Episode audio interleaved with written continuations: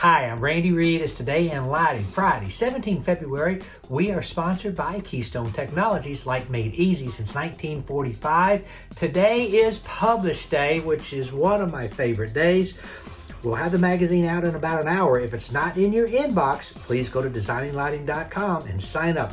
I personally visited the John George's restaurant, our cover story, and the Marriott Marquis, our featured story.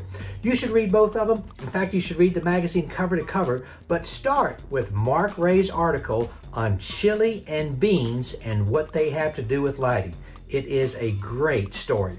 LMPG announced that it has acquired 100% of Architectural Lighting Works. CEO FX Souvay told me that ALW will keep their separate identity and their separate reps.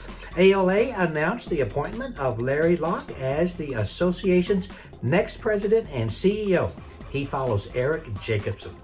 The Silhouette Awards will announce the winners of the 22-23 awards during a virtual celebration on 1 March at 10 a.m. Eastern. Details on designing lighting. Exhibitors are now able to get early bird pricing and registration for Light and Building 2024. The LRC has announced a new lighting conference dedicated to the advancement and use of 3D printing in the manufacturing of lighting components and systems. It will be part of the SPIE Optics and Photonics event August 2023 in San Diego. Electric Mirror is in search of a regional sales manager for their southeastern region. And the Dow dropped 431 yesterday. NASDAQ dropped 215. We were down across the board except for Orion.